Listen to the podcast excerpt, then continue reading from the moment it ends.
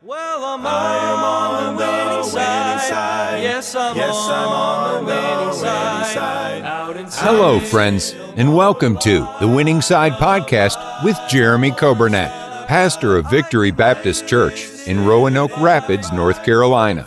It is God's desire for His people to experience victory and to live on the winning side each and every day. We are so glad that you have joined us today and pray you will be blessed as you listen to today's edition of The Winning Side with Pastor Jeremy Kobernak.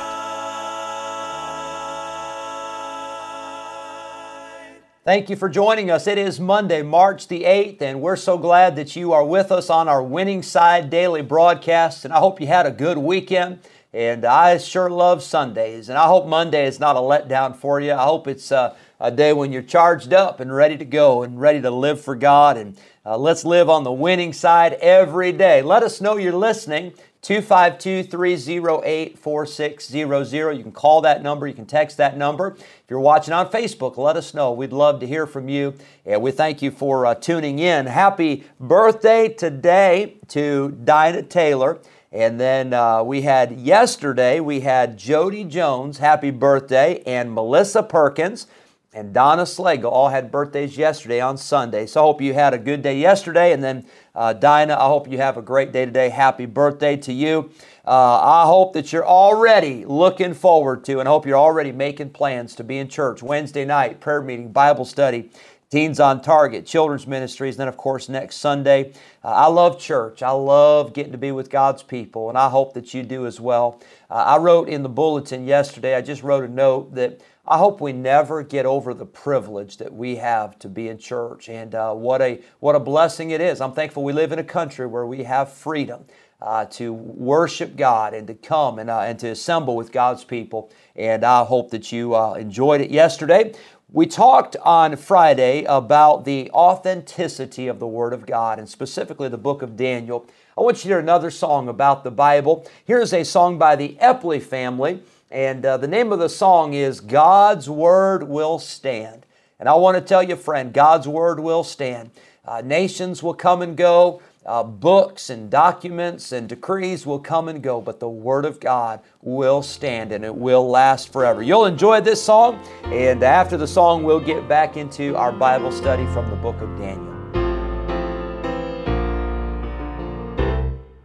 What has happened to a nation that used to fear the Lord, to a people whose foundation was built upon God's Word? We've allowed the world's opinions to chart a different way, but it's time the Church of Jesus Christ should boldly stand and say, God's Word will stand against the raging tide of those who criticize and work their evil plans. God's Word will stand against the gates of hell, with power to prevail in the hearts of man. God's Word will stand. They can take it from the courthouse walls, remove it from the schools, teach our children that we're animals, speak against the golden rule, try to hide our Christian heritage from the public eye, but they'll never overcome God's Word, no matter how they try. God's Word will stand against the raging tide of those who criticize and work their evil plans. God's Word will stand against the gates of hell, with power to prevail in the hearts of man. God's Word will stand. It is forever settled to evermore endure. It's the only way a sinner's heart could ever be made pure. God's Word will stand against the raging tide of those who criticize and work their evil plans. God's Word will stand against the gates of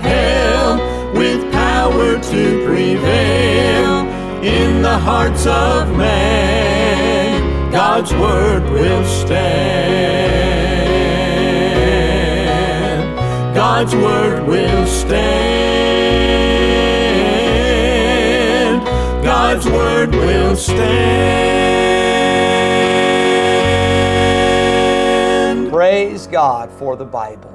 You know, we take it for granted. So many of us, we have multiple copies uh, at home, and you've got them on the shelf, and you got one in the bedroom, you got one in the kitchen, and I think it's great. Nothing against having a lot of Bibles. I hope we do. I hope they're readily available, but I hope we read them. And I hope we're always thankful for the fact that we have the Word of God. Did you know there are many languages uh, in this world that do not even have the Bible in their language? And uh, what a blessing it is that we have the Bible and we have the Word of God, and it will stand uh, forever. We used to sing when I was a boy, the Bible stands like a rock undaunted mid the raging storms of time. Its pages burn with the truth eternal, and they glow like a light sublime. And I'm thankful for the Word of God. Last Friday, we talked about the authenticity of the book of Daniel. Today, and I know we're getting into chapter four, and we'll get there here in a day or two or three, but uh, I want to talk to you about just some basic applications, just kind of an overview of the book of Daniel. One thing I want to draw your attention to today, and we saw it in Daniel chapter one, that there were young men that were taken captive from Babylon, or from Judah to Babylon. They were taken away from their home, they were taken away from their family, they were taken away from their friends, and they were taken five hundred miles to a strange place. And these were young people. You know, uh, we, we criticize the youth a lot today, and we say, oh, these teenagers and all these children. But I tell you, I'm thankful for young people, and I'm thankful for our children's ministries and our teen ministry and our bus ministry and master clubs and all that, because youth is so important to God. And one of the applications we see in the book of Daniel is that youth matters. Your young people in your church, the children you have in your home, uh, the children we have in our homes, and, and the young people that we influence, they are important to God. Jesus said to the disciples, He said, suffer or allow the children to come unto me, for of such is the kingdom of heaven. Youth is important to God. We see it in the life of Daniel. We see it with Shadrach, Meshach, and Abednego, young men that took a stand for God. Uh, I love the story of Joseph in the Bible. We'll talk more about that in the next few days. But Joseph, as a young man, he was sold uh, by his brothers, and uh, he was taken into Egypt as a young person. But boy, God used him. I tell you, I heard a preacher uh, years ago that said that your youth is so important because it is in your youth where it sets the direction for the rest of your life. And may we teach our young people, may we train our young people, may we set them in the right direction uh, while they are still young, while they're still moldable, while they still have uh, energy and, and zeal and, and a passion for life. Uh, let's channel that in the right direction towards something that really matters, and that is something that is eternal. I think about Samuel. Remember the story of Samuel in the Bible? Uh, while he was a boy, uh, his mother took him to the temple. And it wasn't because he was such a bad kid. She said, I need to get rid of this guy. It was because she had promised, she had vowed to God that if God gave her a son, she said, I'll give that son back to you. And can I tell you, God used Samuel as a young person there in the temple. Even when Eli and his sons were wicked, and even when the nation of Israel uh, was getting away from God, God used a young person like Samuel. God used Timothy. Timothy was a young man that the Apostle Paul helped to train, and Timothy had a godly grandmother and a godly mother, and Timothy, as a young man, he got on fire for God, and youth is so important. Our children, our teens, our, our, our nurseries, our, our ministries that we have for young people are so important, and we see it in the book of Daniel that youth matters. Youth is important to God. Secondly, we see in the book of Daniel, we see that you got to keep the big picture in mind. You know, sometimes it's easy to focus on the little things and to get all bent out of shape over something. We got one little negative thing. And by the way, that's human nature. Uh, you, you go home and your floor is clean, except for one place there's some dirt, or one place there's a spot, or one place there's a spill. You automatically, you forget about all the places that are clean. You just focus on that one negative. Well, can I tell you, in the book of Daniel, you can't uh, major on the minors. You can't focus on the little things. You got to keep the big picture in mind. For instance, in Daniel chapter three, you'd be ready to give up, say, oh, it's all over. Look at these boys. They're getting thrown in the furnace. Well, the story wasn't over yet. Uh, you look at Daniel chapter one. Oh, everybody's giving in. Everybody's serving the king. Well, the story wasn't over yet. There were some young men that said, we will not eat the meat. We will not drink the wine. And so keep the big picture in mind. Thirdly, in the book of Daniel, we see that God always judges sin. The name Daniel literally means God is my judge. And there's times where it looks like people are getting away with sin, or it looks like God's not dealing with it, or maybe God doesn't know. But God always judges sin. God judges, judged the sin in Nebuchadnezzar. God judged the sin in uh, Belshazzar. God judged the sin of those uh, nations that were to come, and they uh, uh, treated Israel poorly, or they uh, were very uh, uh, vile in what they did. God judged it, not always right away, but God always judges sin. Be not deceived. God is not mocked. Whatsoever man soweth, that shall he also reap. The next thing we see in the book of Daniel is we see that you and I must have a purpose. You know, Daniel had a purpose as a young man, and that purpose uh, determined the rest of his life. He never got away from his purpose. We must have a purpose. A lot of companies, a lot of businesses will have a mission statement. You know, you ought to have a mission statement for your family, a mission statement for your home, uh, a mission statement for your ministry that says, here is our purpose. This is the reason why we get up every morning. This is why we do what we do. It is our mission. It's our purpose. And then also we see in the book of Daniel that God has a purpose and a place for you. Not only do you need a purpose for your life, but remember that God has a purpose. God has a plan, and God has a place for you. You know, for Daniel, as a boy, his place was in Judah. There was some training that was going on there. There was some influence that Daniel needed. But then as a young man, Daniel's place was as a captive in Babylon. That was not against God's will. That was not out of God's control. That was the place that God had for Daniel to be a captive in Babylon. Then as an adult, God had a place for Daniel. It was in the palace. It was for him to be promoted. It was for him to have uh, some say in Babylon, and to be able to uh, have some influence and to have some authority in Babylon. That was God's place for Daniel. But then as an elderly man, Daniel's place was in a lion's den. And I tell you what, I'd much rather be in the palace than in the lion's den.